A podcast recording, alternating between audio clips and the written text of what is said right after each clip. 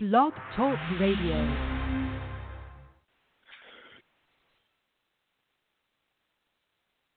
There's no earthly way of knowing. Good man is out of time. Which direction we are going. That wrecked the El Camino.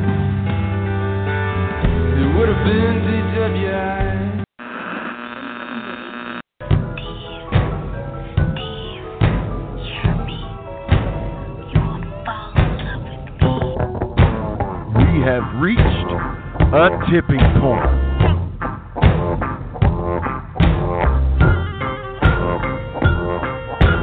Good evening.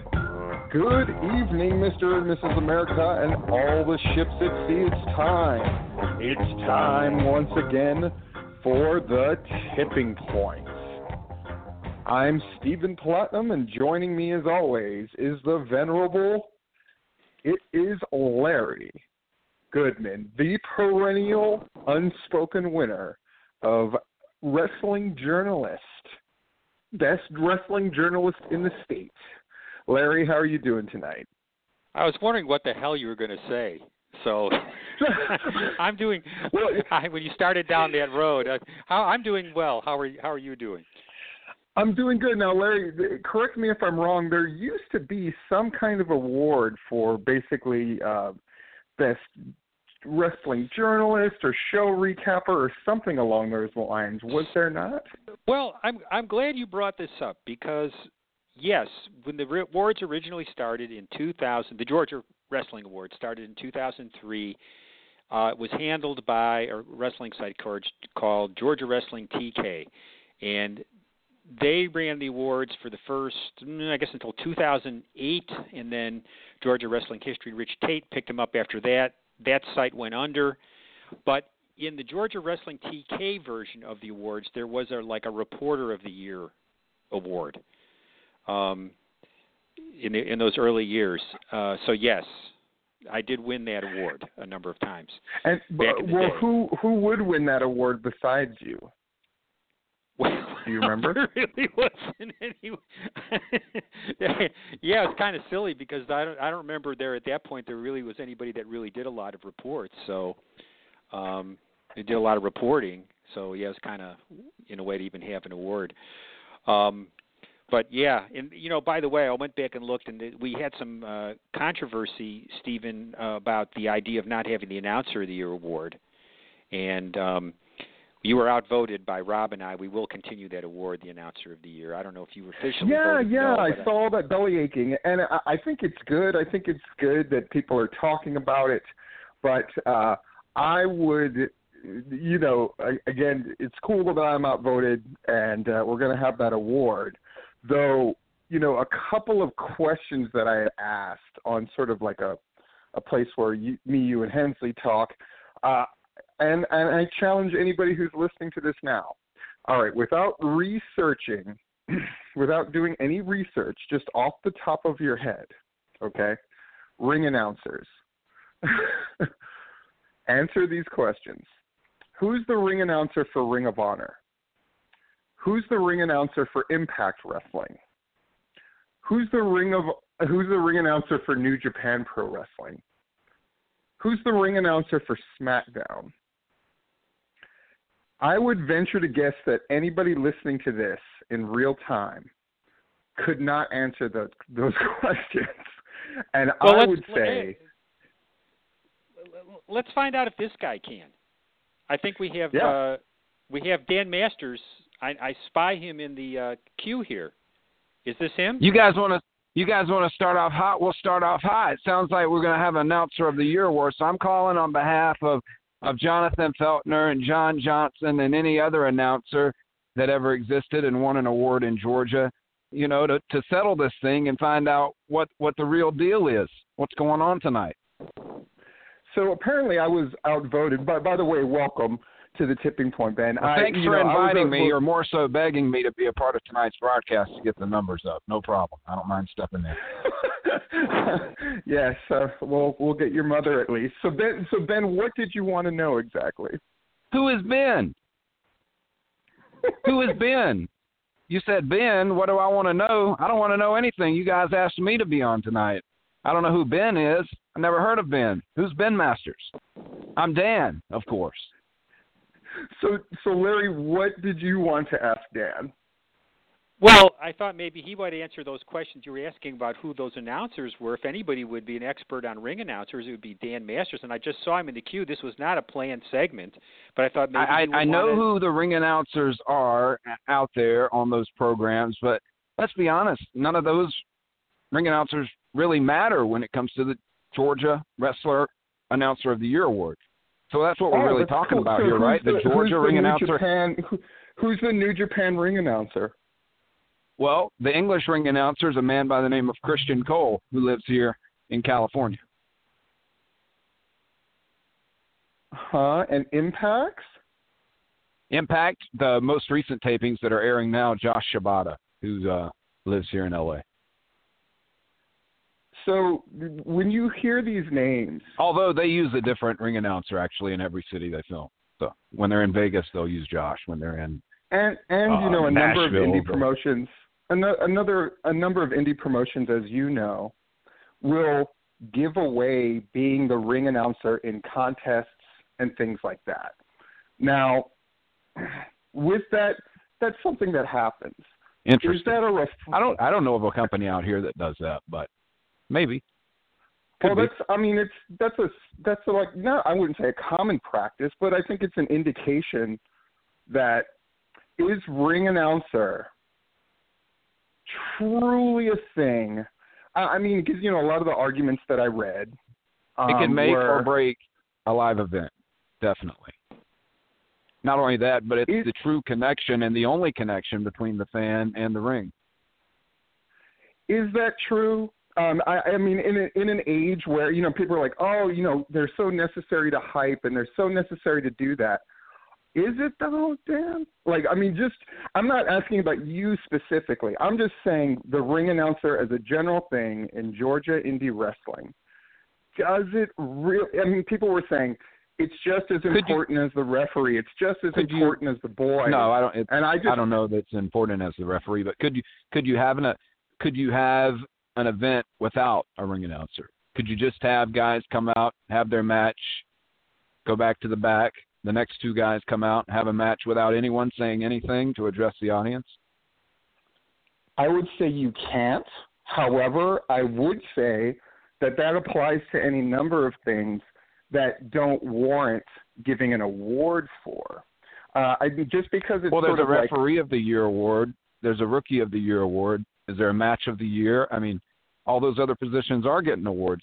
I guess you can't have an event without a concession stand, but then again, you can. So, what award are we talking about that you can't? What award? What award is in contention? what Well, it's announced the in the year, boys have never cared who the ring announcer. I like my thing is there's a time where I think the ring announcers served a very vital purpose, but now how most places treat it, it's you could really interchange anybody in there. That's my contention. Is it's not to the point where you got to have someone who's really great and it really makes the event.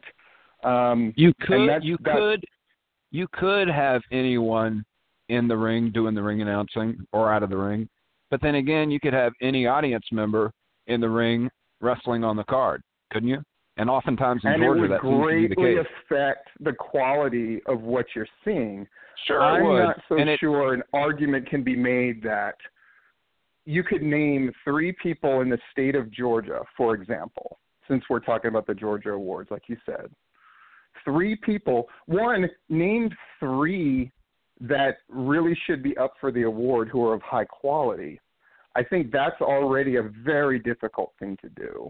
Um, and then the other part is, uh, I mean, my thing was, you know, commentators were part of the award, but obviously it's not a fair thing because people don't hear the commentators anymore.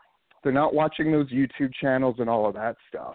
It just seems to me like it's it's a it's a job whose role has been greatly diminished, and I don't know if that can be argued against. Now we're going to have the award, and that's wonderful. But I don't I don't know if you can, with a straight face, say a ring announcer in 2018 Georgia Indie Wrestling serves a vital role where the quality of one guy greatly enhances the show versus somebody who's just standing in and doing it. I don't So- think there's anyone on the line or listening that would have a better grasp at that question because I don't think you attend a lot of events, and God knows I don't. But Larry would be the only person that can truly answer that question. That's Well, a good point. How many live events have I gone to in the last six months? Five. So Larry? So, well, lots, lots and lots. But I mean, what I would say is that it can matter. It does matter in some places, and it has to do with the way it's presented. You know, it, that in a lot of places, like you said, Stephen, it's interchangeable, and that's to the detriment of the show. I cannot be everywhere, okay? And I don't even want to be where I am. So, at this point, you know, it's hard to turn away money when it's that good. But all I can say is it's not my fault there's no one to replace me. What- True and- enough. and as far as- I Or is mean, and, and, Do I and have to Dan, come to Georgia and do it? Do I have to come to Georgia, go to get the key to Johnny G's Fun Center and do one of these seminars and charge all the guys that want to be ring announcers in the state 50 bucks to listen to me talk for an hour and a half? Well, please don't do that. But uh, the the uh, you know, as far as naming three that are of quality, I mean, I'm still going to say that what convinced me that this award had to stay was watching Ben Masters at Wrestle America, because I defy anybody to tell me that that does not make a that that his what he does there makes a difference to that show, makes a difference Who? in how many people show.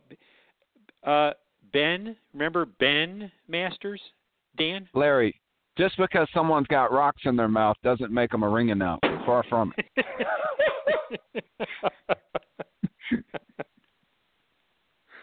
I heard, I heard, uh, just off topic, but I did get a text a while back. Somebody asking me, they said they were somewhere and they saw somebody that said they once hung out with me nude on a New Year's Eve in Columbus, Georgia, at a radio station. I said, well, that's not me. It's got to be somebody else. So that might answer that question. Ben Masters. Now we know. but I, I mean, so Larry, uh, obviously we're still going to have the award, but let me let me pose this question. Am I And of course, eligible? My program airs in Georgia since I didn't get a proper proper introduction. Uh, Eighty million potential viewers each week. WGN America. I don't know if you you, mean get the that paid program? You're talking about that paid programming, Dan? Ru- I don't know if you Ring guys Warriors? get WGN America. I know some people may not get USA, that- but I think everyone info- gets. that- You're talking about that infomercial, right? That that paid programming. I think Ring Warriors is on every Saturday morning. Yeah, Check your local Yeah, listings. not- not a Georgia program, so so Fine close up. Well, but it air, but it airs in Georgia, and our numbers, by the way, since you bring up numbers, skyrocket. Huge numbers, the best numbers in all of outside of the WWE. We probably got the highest numbers, the fastest growing broadcast, and the numbers don't lie. They don't. You don't have numbers. It's paid programming. Larry, 80 million potential viewers. WGN America. Facts are facts. right. Somebody get Bill Barons on three way and let's find out what he has to say. He's a television guy. We need people that are experts in the field. How can Steve Platinum be an expert on ring announcers? That's what you got me One, for. Bill Barron How- is asleep, right? it's past his bedtime. Similar, similar to Ben Masters' career for the last 20 years.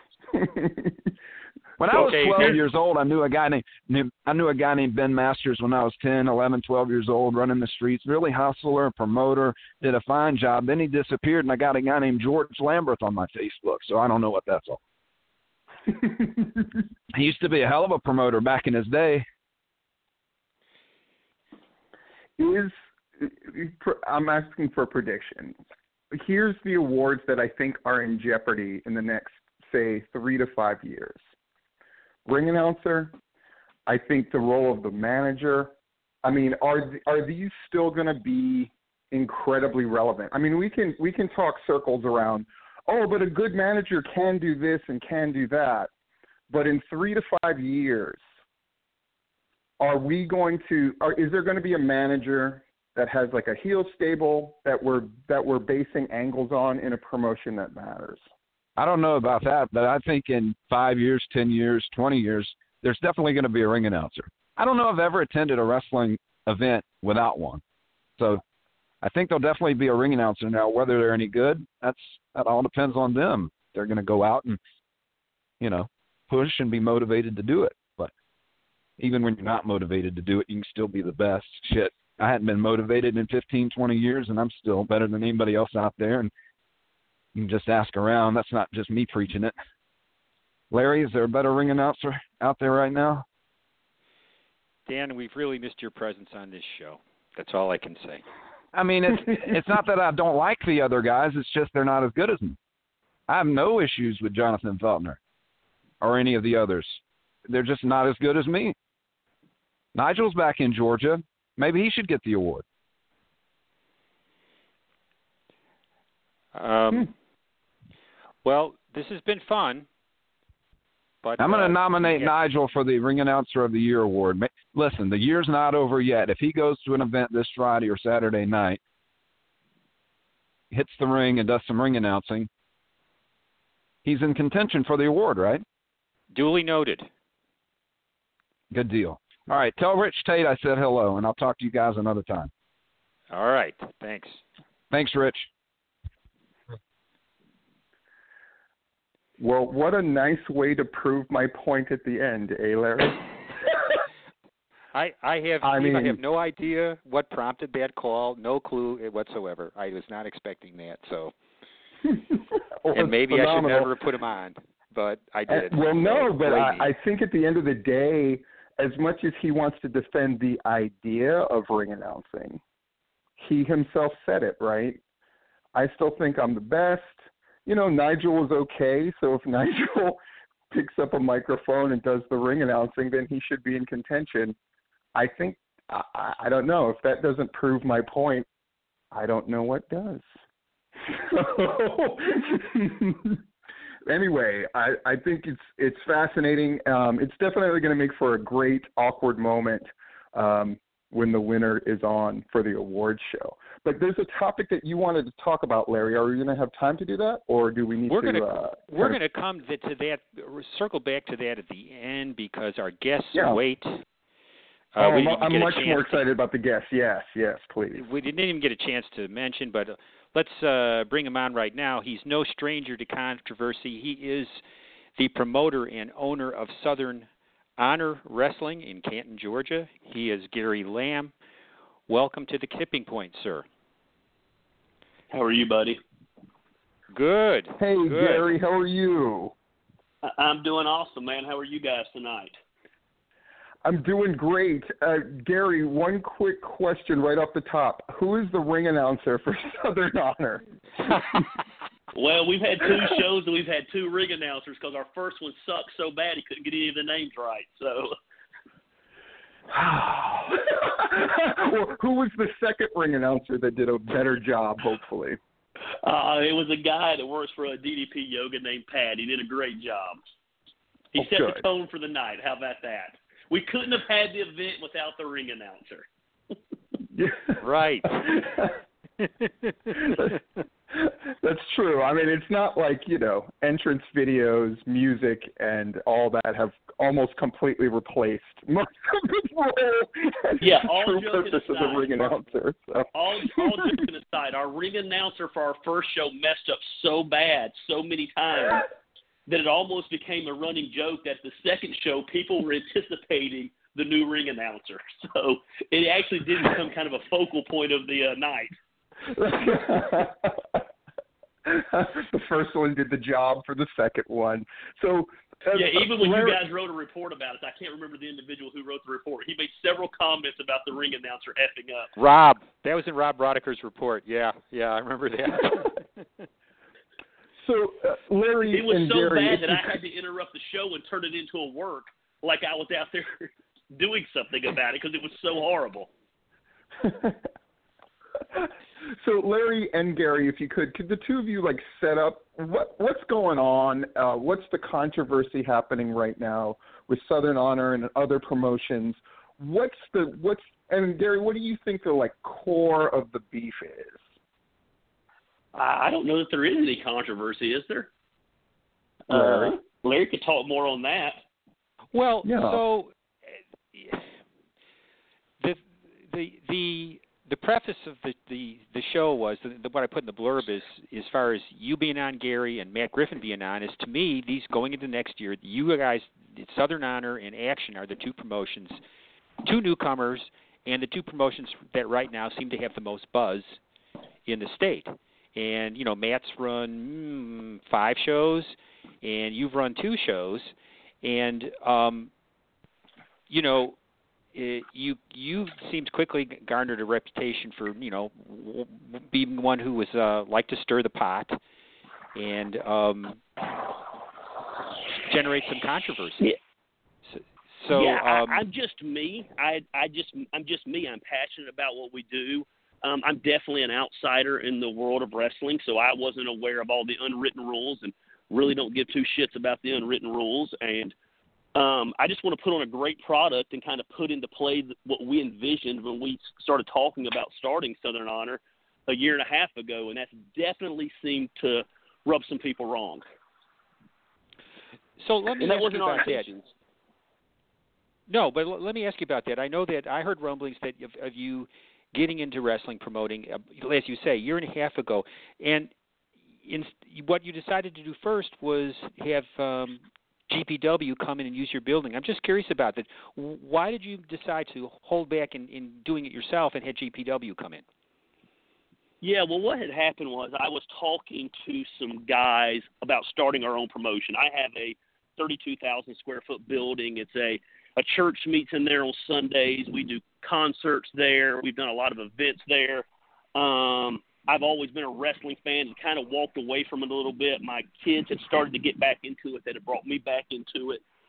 We had started to talk about doing our own event, and um, so a lot of the guys that I was talking to were members of Chris Jericho's band Fozzy. And so I'm really good friends with several of those guys. And we were talking about doing it and their their album just went through the roof and they went on tour and it was seeing all the success and so it kind of got pushed to the back burner. During that time, um, I started attending GPW events. And so um, they approached me about needing more space. And so I allowed them to come over to our building and meet in our building. And then after they had been there, I don't know, three, maybe four months, maybe I think right around three months, um, Fozzy's tour's coming to an end. They've been on the road now for two years. It's time for them to go back into the studio. And the idea got brought up again, and I, I was like, man, this is great. I, while I respect and appreciate all the GPW brings to the table, it wasn't what I personally envisioned for our building with the technology that we had. So I was like, man, yeah, we should do this. So I met with the GPW guys, told them what I was talking about doing, um, told them I was going to run on a different night, that they were more than welcome to stay in our building. Matter of fact, that we wanted them to stay in our building, and um, that I thought the products were going to be so vastly different that it would only benefit both of us. Um, in the end, they decided not to do that. They decided to go back to the high school gym they were meeting in, and um, we, we launched our product, and I, I think we've launched it well, and um, we we do what we do well. So just to just to So you know close the loop on the on the controversy part of it, in an earlier interview you did on the I guess it was the Tapped Out Wrestling podcast, you joked about putting GPW uh, out of business. Um, oh yeah, that was just I'm- me being a smartass. we were we were talking about QT Marshall, who I Yes. greatly respect for his knowledge. Um, he is very involved with GPW, and the guy interviewing me said, "Well, you'll never be able to get him to come over as long as GPW is around." So I joked and said, "I guess then we'll have to put him out of business." But at the end of the day, I mean, business is business. I mean, I'm not looking to put them out of business, but if they go out of business tomorrow, I really don't give two flips. You know, Yeah. I mean, I'm focused on our products. You know, I, I, I, I want to be friends with everyone, but I didn't get in this business to make friends. I got into some business because we had a vision to do something different than that was being done in the state, and we saw a great need and we saw a great hole and a great opportunity, and that's what we set out to do. So let's talk about that a little bit. What is the vision you have for um, Southern Honor? Um, as I was going around and checking out different independent wrestling promotions, there was a lot of great, good, old school wrestling promotions in Georgia. And they were putting on fantastic shows, but I didn't feel like they were embracing all the resources that are available to us in 2018. So, um, with us having a permanent building, and I also understand that that's hard to do when you're setting up and tearing down in a lot of locations therein. But with lights and video and production and being able to really incorporate storylines through social media and basically being able to produce your own television show without a television contract, I just thought that was a missing loop in um, independent wrestling here in Georgia. I felt like a lot of wrestling promotions were still running like it was 30 years ago. And, and again, that's not a knock on that. I think there, there's there's room for everybody, but I thought it left a very large niche for a more independent wrestling crowd than just a local wrestling crowd, if that makes sense. Mhm. Mhm. And so, so we've been able to do that through some of the partnerships. Through I have two partners in this business, and um, with what I bring to the table and what they bring to the table, and some of our connections with some of the bigger names in the industry, we've been able to launch pretty big and, and make an impact pretty quickly. So you've run two shows so far. What mm-hmm. have you uh, learned, uh, other than that you needed a different ring announcer? What have you learned as far as things you might have done differently, um, things you would do differently in the future, so forth? I don't know that I would do anything different so far. I got to be honest with you. I've promoted stuff my entire life. I've done events my whole life, and our first two shows are probably the first thing that I've ever done that exceeded even what I envisioned.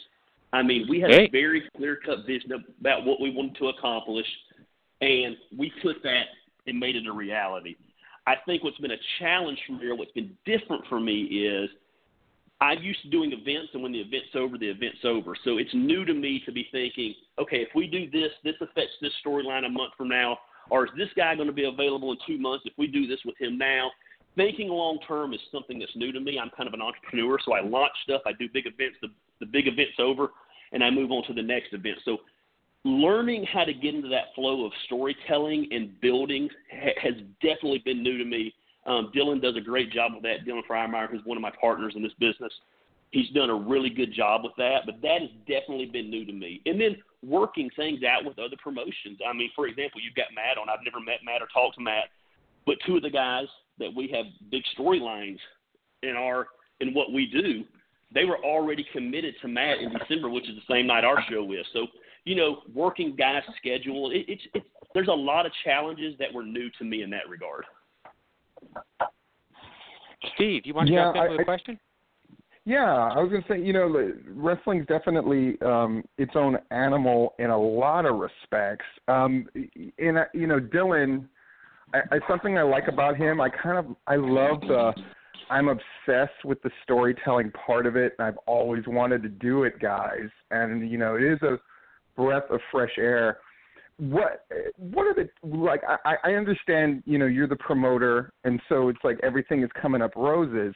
But what's something that you're looking forward to, like looking ahead, that you think, fuck, you know, like th- this particular thing is going to be a challenge, or uh, I mean, even promotions that were doing very well. Like I'm thinking, like you know, Southern, you know, Southern Fried, right? I mean, we don't talk about it much, but like their crowds have kind of tapered off a little bit. Are you afraid? Do you think? Do you envision that this thing is going to keep growing and growing and growing? Is it has it reached a point where you're like, okay, we're happy if we maintain this level of crowd, we're happy. Like, what's your ultimate goal and your concerns? Do you think it's one of these things where once you guys do four or five shows, people are going to be like, okay, seen it, done with it? or do you think it's something that's yeah. going to grow? I think it's going to continue to grow. Obviously, I do think a challenge in that is is because because we got off to such a hot start is and we're already in that challenge in our third show. We're already talking about our fourth show. We're like, how do we one up this third show, which we think is an incredible show that's going to come up in December? And you definitely get in this rut. We even talked about the other day. we said, man, do we need to put on just a normal show and maybe go Yeah. ahead and intentionally set the bar back down a little bit instead of hitting home runs every time because eventually you can only one up yourself so many times. You know what I mean? Mm-hmm. And so, um, but I think the benefit of that is is the fact that we're only doing one show a month right now. If we were doing it twice a month, that'd be a lot harder. And so it gives a long time to build up anticipation. Um, we have a lot of resources that maybe other promotions don't have simply because we don't have the overhead of a building. So we're able to take that Yeah. part of our budget, pour it into talent. So I think bringing in fresh faces, um, I think it's going to continue to grow. Ultimately, our goal is to build up to a, you know, we've talked about building up to maybe even being able to run a once a year show in the Cobb Civic Center or something like that. You know, a 2,500, 3,000 seat venue. Um, we, um, our building, we believe our building with seats can hold probably right at 750, 800 people. Right now, we're laying at about 400 chairs every show and um, selling all those out. Um, so I think that it's going to continue to build. Um, but again, you always got to be throwing out something new. And obviously, independent wrestling's on an upward swing right now. So you ride that wave as long as you can ride it. And when it's time to bail off that wave, you bail off that wave and you regroup and come back with another plan. We're definitely in this for the long haul. Um, we're already been in discussions with several different groups about television, um, local cable. We've been in different because of some of our connections. We've been already talked to some of the larger promotions about being feeder programs, being affiliate programs, and um, so I think some of the challenges you asked some of the challenges. I think is because of the caliber of talent that we're bringing in. We never know how long we're going to have them before they go up north. You know what I mean? And so we're running into that right now with um, Austin Theory. I mean, we thought we were going to have him, and we still don't know how long we're going to have him. But we know that at any moment, let's be honest, he's going up north. You know what I mean? And so, um, how long do you build something around somebody when you know at the end of the day, if Evolve calls, if NXT calls, they're leaving. You know what I mean? And so that is definitely something that goes into our logic and our thinking when we're writing Yeah. out storylines and we're looking long term. Uh, Gary, I want to back up to something you you said. The first two, you said you're setting out 400 chairs and selling them all out. Did you do 400 people at those first two shows?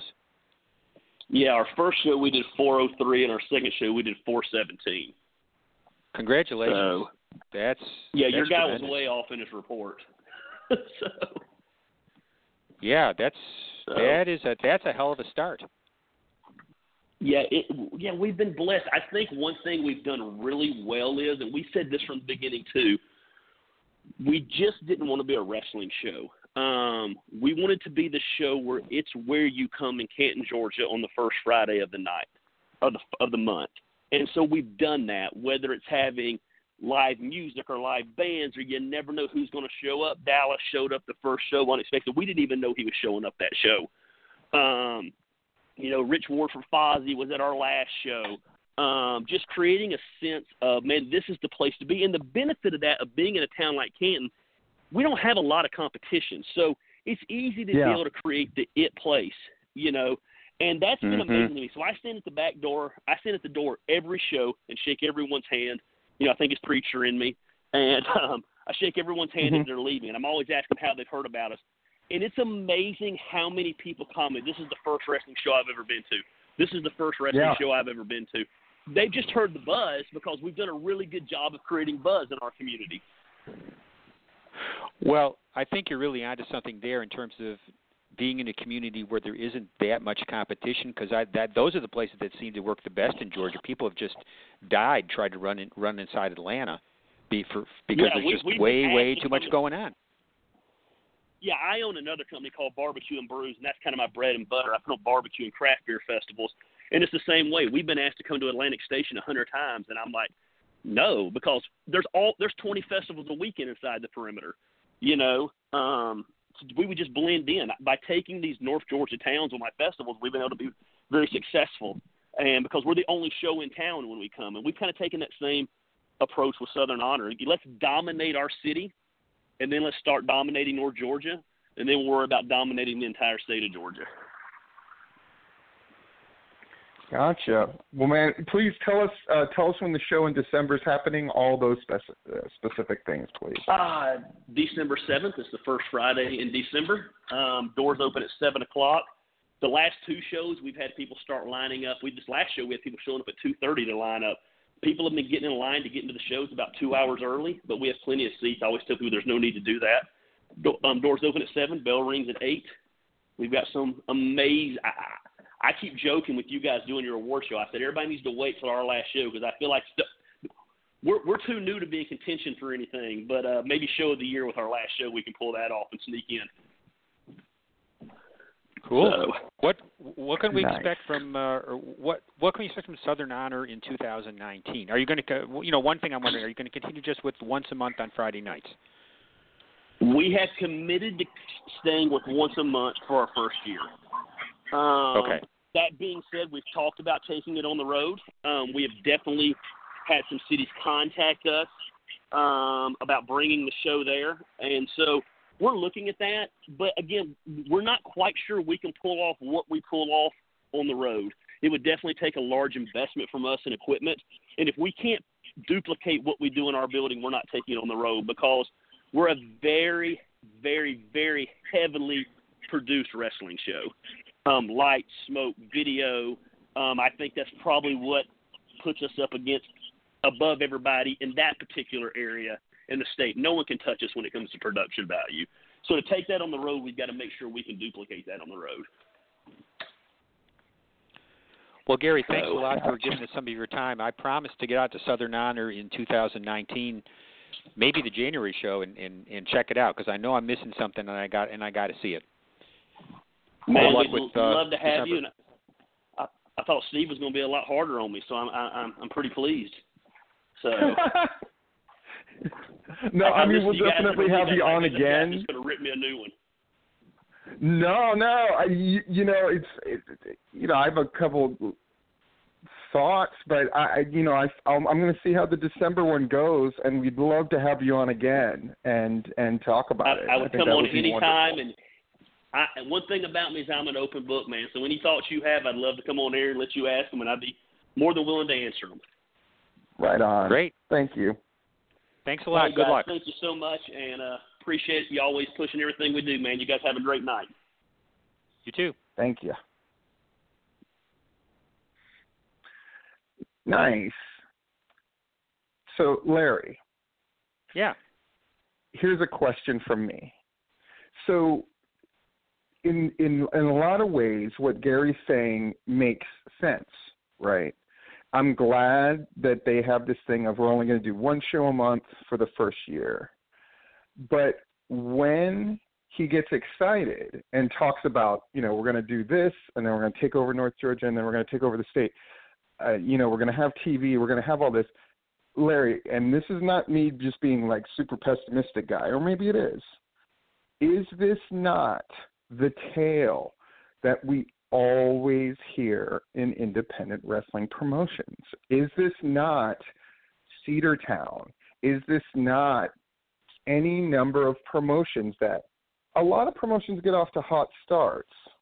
Well, you know, you mentioned Cedartown, and that's probably the best analogy as far as a promotion that had a similar kind of situation where they were the big show in town without a lot of competition and got off to a super hot start. Um, Yeah. But it didn't last, right? It it just it it did not last. Now they never talk TV, and I always worry when anyone talks about like real TV, like real TV. That seems it's just been the downfall of so many promotions. But I don't know. What if you have a potential eighty million dollar, eighty million viewers though, Larry? Sorry, um, yeah, because I, it, I agree with you because TV is the brass ring, but it's fool's gold at the same time, right? I mean, I'm just asking for just this bit of honesty, and I'll just say it. You know, I was thinking about it today because I was watching a show on, you know, like Cracked, like how Cracked was that magazine in the 50s, and then it Yeah. became a website that did pretty well, and they and, they were sort of at the crest of the wave in YouTube in 2010, and their more popular segments would get a million people that would watch them right away. and they still couldn't sustain that business, Larry. With, with putting up segments that would get a million people who would watch instantly, and they still couldn't sustain that business. You know, there's wrestling promotions out there that would murder babies for 500,000 viewers, right? Right. I mean, as much hype as you know, Lucha Underground gets, as you know, Impact. You know, Impact's really good. Larry, nobody watches it. You know, No, in realistic pathetic. terms, Pathetic. nobody's watching. You know, the WWE. Think about this: when we started Tipping Point, Larry, the WWE had slipped below four million viewers on Raw, and we were aghast, right? Now they get, they're lucky if they crack two and a half million. That's where Well, we're yeah, I at, mean, and I think that's the challenge that all the indies face now is like what business model works in 2018 where you have this tremendous fragmentation of the viewing audience and in, in an inordinate amount of product out there for people to watch. Um, I think it's going to be real interesting to see how it shakes out in 2019. Very, very interesting. Yeah, I agree. But- and before we bring Matt on, and I'll Yeah. say this in in Matt's favor, I think the best, you know, because we've seen. I mean, let's just call call it what it is. Like Atlanta Wrestling Entertainment, as an Atlanta venture, has failed. Now they may go on and do shows elsewhere, but their vision of we're gonna we're gonna spark this imaginary audience that you know was that went away when WCW closed, and we're going to get them back. And it's it, none of it worked. None of it worked. Right? None of it happened. Um, but I think at this point, what you can do is, and as lame as this might sound to some people, is make great art.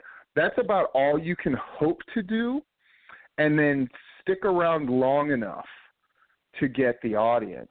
And I, I think that's much more analogous to what action wrestling is doing. Yeah, well, let's My so let's bring on somebody who so far has been doing uh, making some pretty great art out there in Tyrone, Georgia. Uh, joining the tipping point now, promoter Matt Griffin of Action Wrestling. Welcome to the show. Hey, thanks for having me uh, back, guys. You're welcome. Absolutely, man. Absolutely, man. So, wait, uh, did Matt? Did you hear? Did you hear Gary when he was on? I heard about the last ten minutes of it. I was uh, I had a very important appointment at Massage Envy that I was taking care of. So I appreciate you moving back to that's a that's a shoot, brother. Right out of 1995. that's, a, that's a shoot, brother. So I appreciate you moving back the starting point so that I could come on after uh, my appointments. That was nice. Of course. Um, yeah, but yes, I caught I caught about the last ten minutes of it. So Matt, you know, my contention is I'm of two minds on Gary because I don't really know him, and Gary himself seems surprised that I didn't quote unquote like go after him harder. But there's nothing to go after. They've had two fucking shows, right? So w- one thing that one thing that I was concerned with was part of him sounds very rational, you know, like we're gonna we're this controlled thing. But then when I hear him talk, Matt, and I know you've gone through this, I hear every bullshit promoter that I've ever heard in wrestling, right? There's gonna be TV. No, We're gonna no, get bigger. Everything is going to be great. We're going to revolutionize. We're going to take over. We're going to dominate. We're going to. I've never heard these terms before, Stephen. These things. This is this is amazing, new, uh, revolutionizing, and not happening anywhere else in independent wrestling. so Matt, here's my take, I- and I think I just said it before we brought you on as a nice little segue, but uh, I'm not so sure the goal of wrestling promotions, and I mean, you know, you can argue, well, who am I to say I don't run one anymore, blah blah blah. But from what I But see have. in my but, experience, but let me let me make it let me make a point. You have run one. You have been there. You're not somebody who doesn't have firsthand knowledge. So your opinion is going to matter a lot more than somebody who sits there and criticizes somebody who is going out renting a building, securing a ring, putting up posters, flyers, putting together a payroll, a budget, paying talent to put on a show. So your that your viewpoint is a lot more valid than I don't know Than Larry, 90, 95 certainly. people in wrestling. Yeah, what do I? I don't know. I don't know shit about that. Right. but, but Matt, here, here's here's what I'm getting at. Like, am am is my sort of instinct correct, or is it incorrect that at this point what you can do primarily is make great art, meaning, you know, put on a fucking good show where things link up in logical ways from one show to the next and it's it's a marathon not a sprint and like my problem with wrestling has always been they mostly had a sprinter's mentality right we're going to take over this we're going to do this and we're going to take over everything blah blah blah blah and in reality it's a grind right and i i mean i just from where i sit i see that you guys are like they're doing good fucking shows like larry loves them and larry doesn't like anything anymore right? and so, so that tells me that you guys are doing right. Um, is that is that y- your thought that we're going to do good fucking shows and we're in it for the long haul, or am I being too simplistic? And it's like, no, Steve, we we have these sort of promotional designs as well.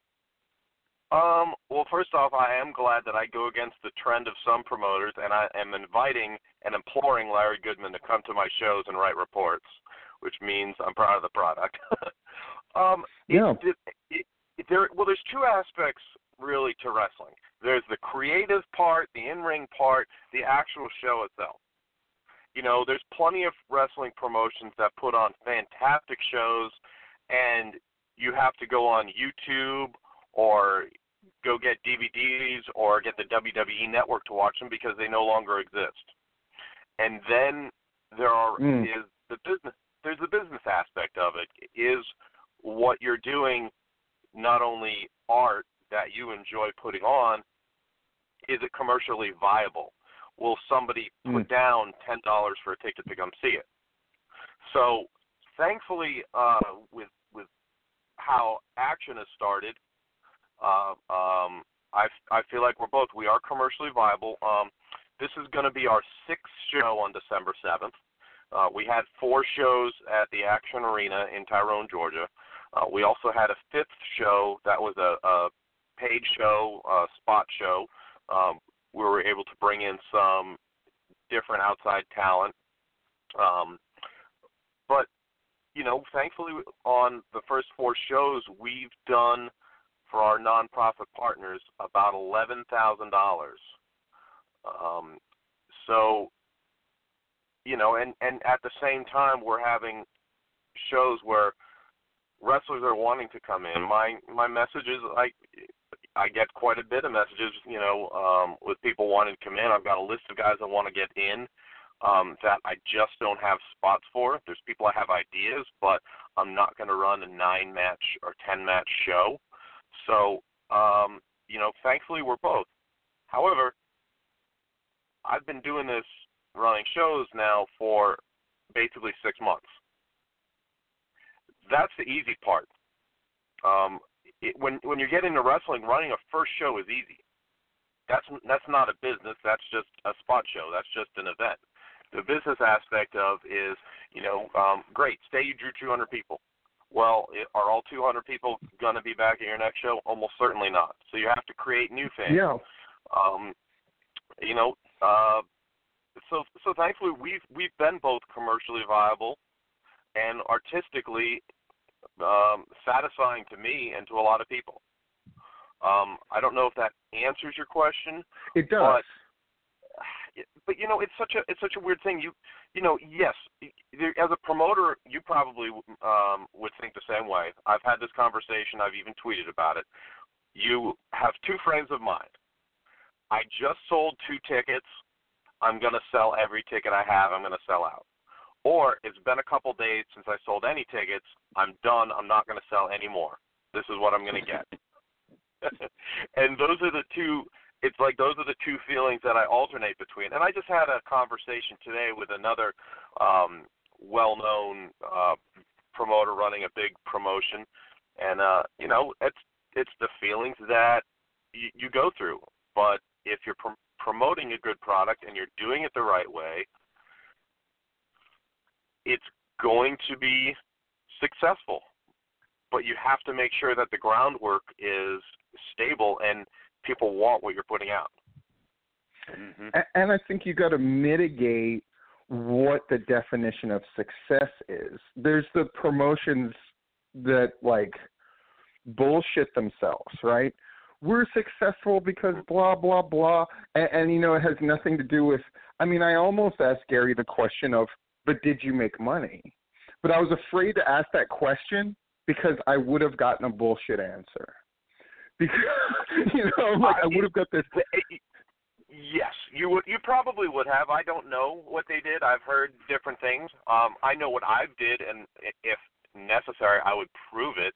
Um, you know, not that that's a challenge, but you know, I I know what I've done, and I put it out there. Um, there's lots of people who run shows that are successful, and I I look at what the draw was. You know, you can kind of estimate, or you might see a report of it, and it's like, okay, what was their average ticket price? What were their potential Yeah. concessions? and then you're like, okay, they can't have many sponsors. It's how does this make sense? Yeah. Start adding up some of the costs just in talent, and you're like, wait a second, I haven't even figured in the building and the ring, and I have no way, idea how they made money. So that's not really a business. That's that's being a money mark. You know, I I had this conversation with David Manders, my uh, one of my best friends in pro wrestling, who's running Southern Fried. Uh, you know, sometimes you will lose money, but over the long haul, if you're making money every show, then you're running a business. Um, if you're not, are you really running a professional wrestling business, or are you just money marking your own shows because you want a fantasy book? Yeah, absolutely. Uh, you know, uh, this is just an aside, but I used to hand out surveys at PCW shows, especially the ones that the smaller ones at Avondale Estates, because I just I wanted to know who was coming, what the percentages were of new people each show, and even that little sample group, like I I learned so much, and I just went, oh yeah, because uh, again, it's you, know the contrast, Gary. It, it's just you know, oh, we got 400 chairs and we've we sold them all out, and we've did done that for two shows. So he's starting in his mind with this baseline of these 400 people that are always going to be there, and and uh, it's just not realistic. It's just not going to happen. I don't even care.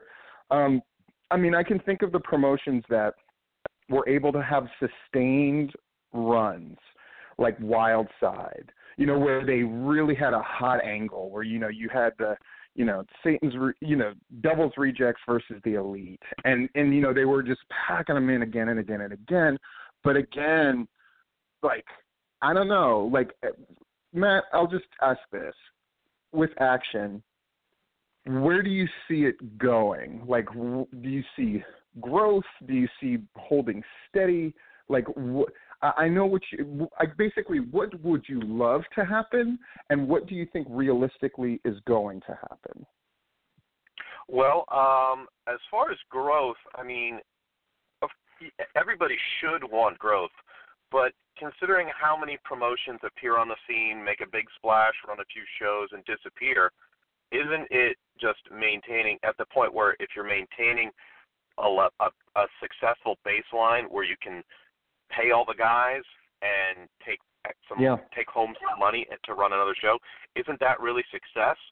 Um, I mean, but as far as growth goes, you know, I run these shows. I mean, at a personal loss, yes, I admit it. I've done, uh, I've I run my shows at the Action Arena as benefits because I love to raise money for my nonprofits. Um, next week's show, as you've probably seen, benefits Toys for Tots. Mhm. So, yes, it's a. I, I'm, I'm able to keep costs low. It's it's very minimal. So I don't know. I mean, growth. You know, if to me would be making more money for nonprofits. Like if I made uh, another thousand dollars uh, next year for uh, for Make a Wish or for a, a benefit against military veteran suicide, that would be growth to me. Um, but I do have some. Um, I mean, I do have a lot of success in my community. My fair show that I ran, uh, the Founders Day Festival on October 11th, I had the town mayor and and two of the council members at the show, and they had a great time, stayed the whole hour and a half, and loved it. That's planting seeds. Yeah. So so now when Yes. I I run, uh, I'm I'm running, and and this this is actually re- very relevant um, because March 22nd, I haven't talked about it too much because I'm going to start pushing that after my December 7th show. March 22nd, I have a show at Sandy Creek High School in Tyrone, which is about a mile and a half away. Um, I'm going to be keeping the same bell time and the same night, so it'll be a Friday night at 7:30. And I, I, you know, I realistically don't know how many people will will port over from the Action Arena to a high school. It's the same. It's the exact same community. It's about a mile and a half, but I don't know. To do a lot of work to expand it. Um, it's Yeah. going to be a benefit for the wrestling team and the high school band. But the ta- the the mayor of the town is one of the band boosters. So again, I made a good impression in October, and I'm going to be speaking with him very soon about the show at Sandy Creek High School. And you know, with the high school shows, when you get into a big high school gym, the sky's the limit with attendance. So I I don't know what it would what would be successful. If I did if I did 400 people, would that be a success? I mean, yes, 400 people would absolutely be very profitable to donate to the school, but I'm not looking to put money in my pockets. Um, I've been very clear with a lot of the guys who come wrestle for me. My goal is to get you above action, get you out of the state of Georgia, to get you on to, to bigger independent wrestling shows. Um, I just had I, I just had success uh, at my last show in October, October 26th. Um, Kerry Awful is the booker for Pro Wrestling Freedom in Indiana. Uh, we'd been discussing AC Mack, and I'd also put in his ear about a couple other guys. One of them was Alan Angels. Um, at the end of the night, they came and got me and asked me to cut a promo because they booked uh, Kerry that night booked AC Mack and Alan Angels to go up December PWF debuts. So it's like great. That that is my my creative goal and my personal goal. Um, I've joked with some of the guys that growth would be never having to pay for NXT tickets.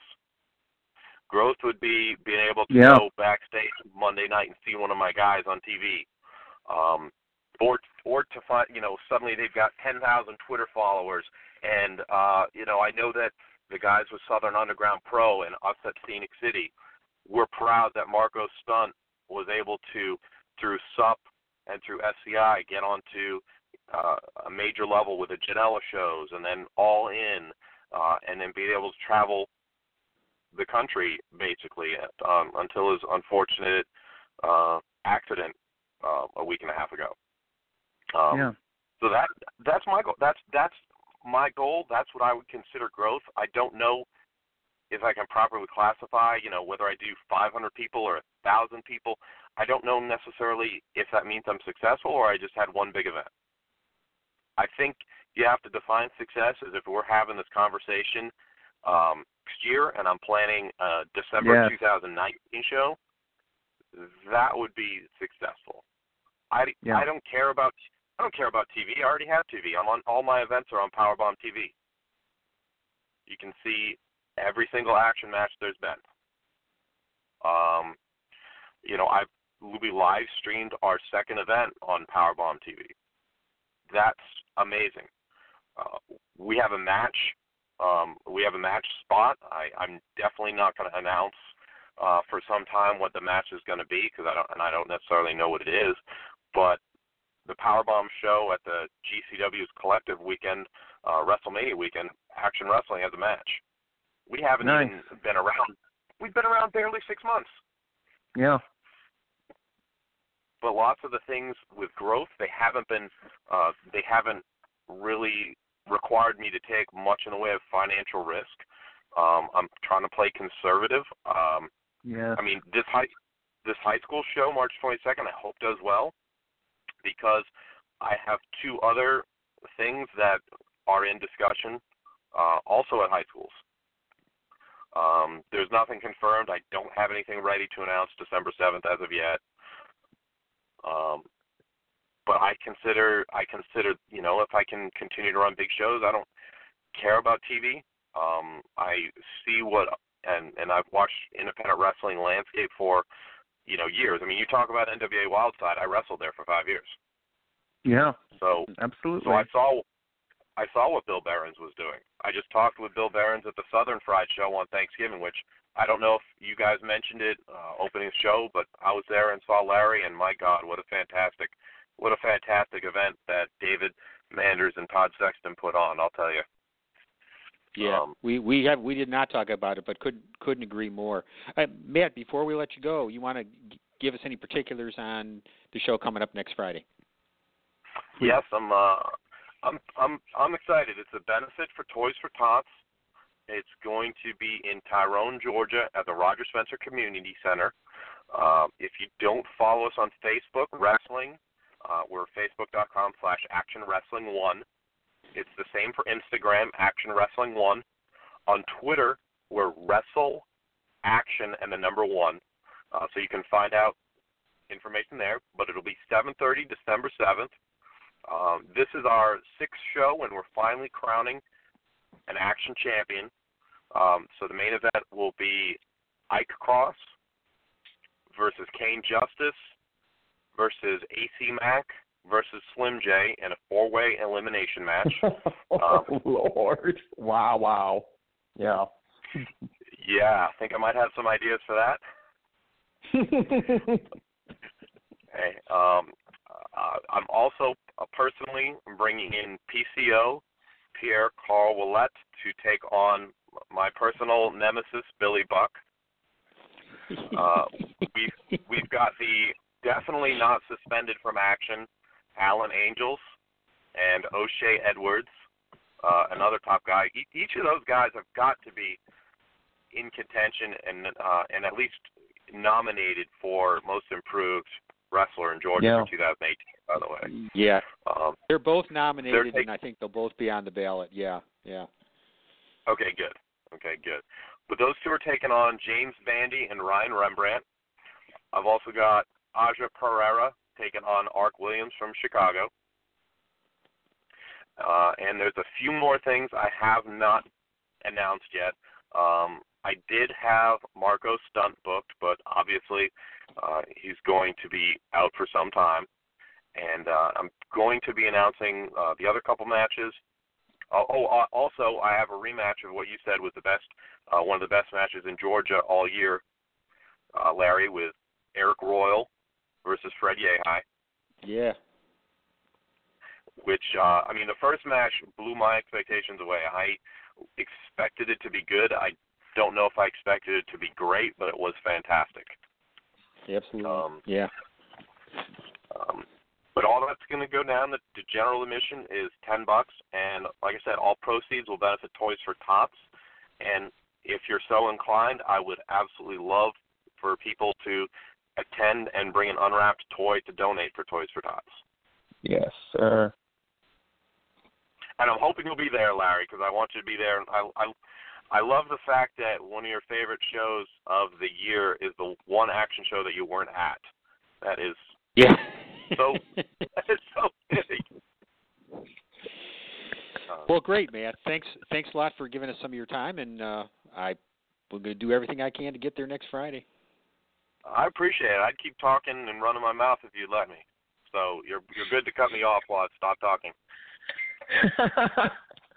well, Matt, thanks for coming on, and best of luck with everything. And of course, we'd always love to have you on again. You're always great to talk to. Anytime, you guys uh, know I appreciate it, and uh, I will put in one more plug. February 8th Yes, and sir. February 9th, there, there's going to be a double shot weekend. Uh, the Action Wrestling Show will be on February 8th here. For people traveling in from out of town, on February 9th, the Scenic City Rumble will be held in uh, just two hours away in the Chattanooga area. We have we have not yet announced the venue. Uh, that's going to be happening real soon. Right Great. on. Thank you for being on, Matt.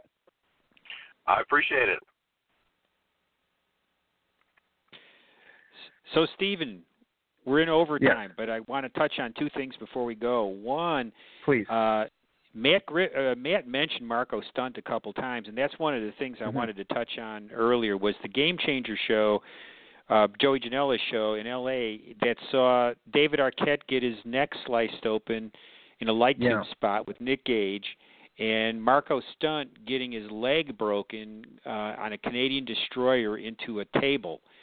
My question to you, as a promoter, former promoter, is how how much is the promoter culpable for those kinds of things going on? It seemed kind of like really unfortunate for both guys. Really unfortunate, super unfortunate for Marco Stunt since he's getting so much. Uh, you know, he got so much momentum going at that point. But what what are your thoughts on that?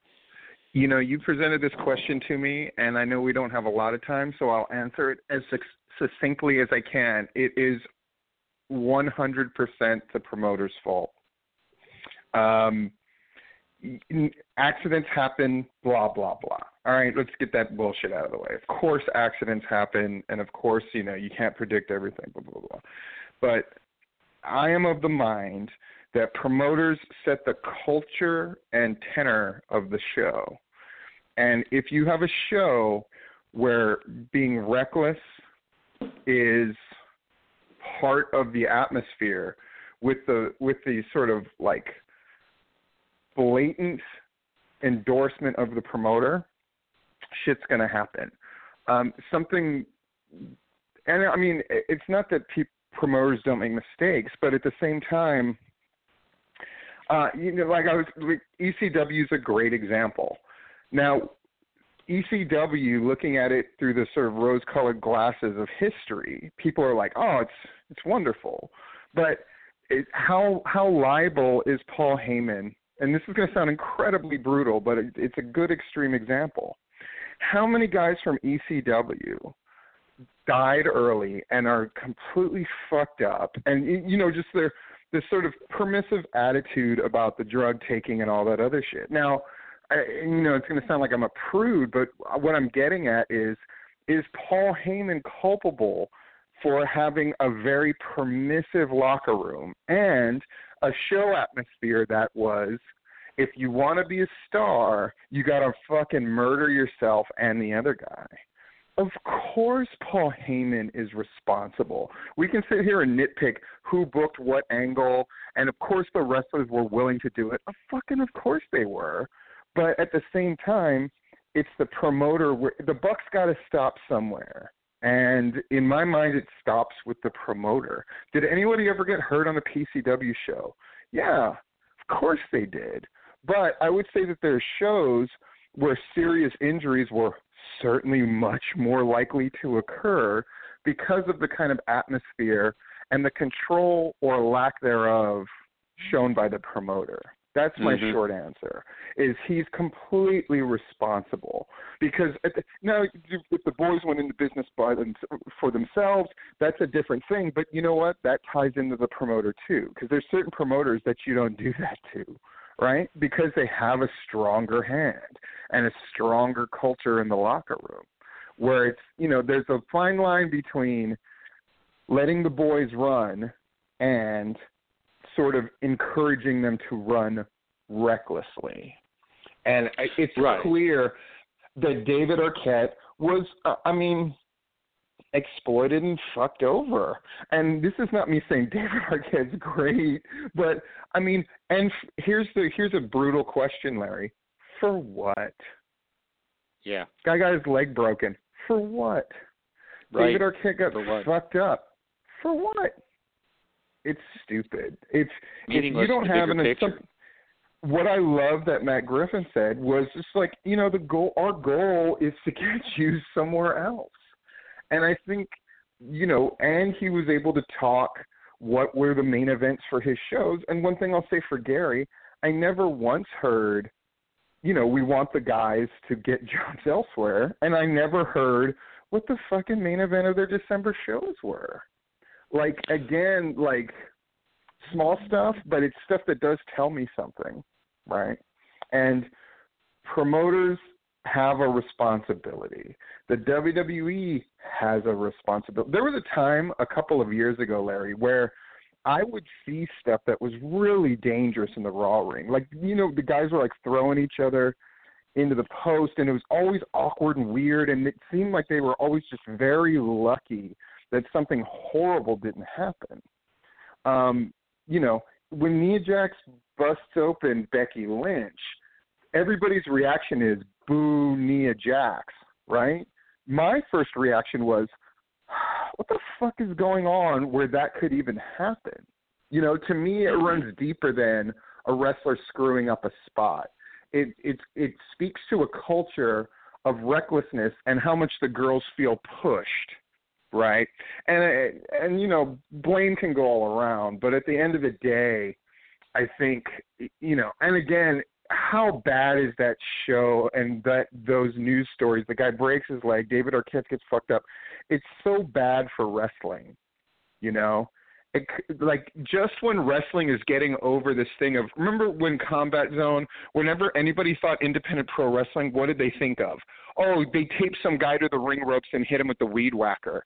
You know how much damage yeah, yeah. that caused me as a promoter that I was not even close to the same state, not even within five years of that happening, but that made such an indelible negative impression. It's sort of in the same way the early UFC stuff in like the you know in 1991 made it so it was really hard for them to get licensed decades later in certain states, right? Because it was human cockfighting, right? That's what they would always say, and it was really hard to argue when you could show a clip of you know guys getting their teeth knocked out or stuff that just looked like butchery, right? So again, promoters have the ultimately the buck's got to stop somewhere, and I don't care what anybody fucking says. It stops, or it should stop and start with the promoter. Asked and answered. Thank you. Absolutely. Um, uh, last thing I just wanted to say: the uh, nominations are flowing in for the for the 2018 annual wrestling awards. Yes. Keep those nominations coming. You can send them in to my Facebook page or to the email lagoodmanus at yahoo.com. Either one of those will work just fine. I can say so far, Stephen, um, no, like in the, as far as the nomination goes, it's all real credible stuff. No real like crazy weird ballot stuffing type nominations. It's been it all it it's uh, seems like we we're, we're well on track to have a, a, a you know really uh, solid lineup up and down in all the categories. And that's and that's great. That's what it should be, and it will make those awards that much more meaningful and that much more interesting. You know, Larry, we're coming up on it. In when we're back in two weeks, we'll be almost in mid-December, and then you know it'll be a show or two after that. It'll be the awards show. So definitely yeah, get those nominations in. You know, get those nominations in we've been doing the awards show the first uh, Tuesday night or the first our first show of January, and I guess we'll you know we'll stick with that. It'll be the first yeah. show of the new year is when we'll do it, and uh, uh, I'll, we'll let the nominations run for at least another week or so before we cut cut that off, and then start you know getting the ballots out. So keep them coming. Absolutely, and Larry and I, I mean, in a couple of weeks, we'll definitely have a great guest. Larry, you've been done a gangbusters job, by the way, of bringing on guests um, that are relevant and interesting uh, to the Georgia scene. And um, that's been really great. And uh, I'm looking forward to looking at those nominees on the next show and see what's going on. Okay, and I can tell you that I'm not sure in what order we're going to have these guys on, but uh, upcoming guests will be Kerry Awful, uh, will be on. Uh, O'Shea Edwards is going to be on at some point. I think I mentioned before the um, Kylie Rae is going to come on at some point.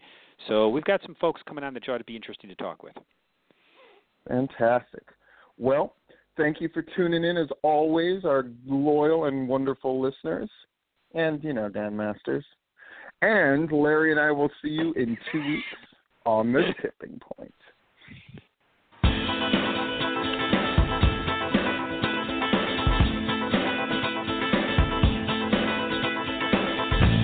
We thank you for listening to this broadcast a production brought to you by the GWH Radio Network.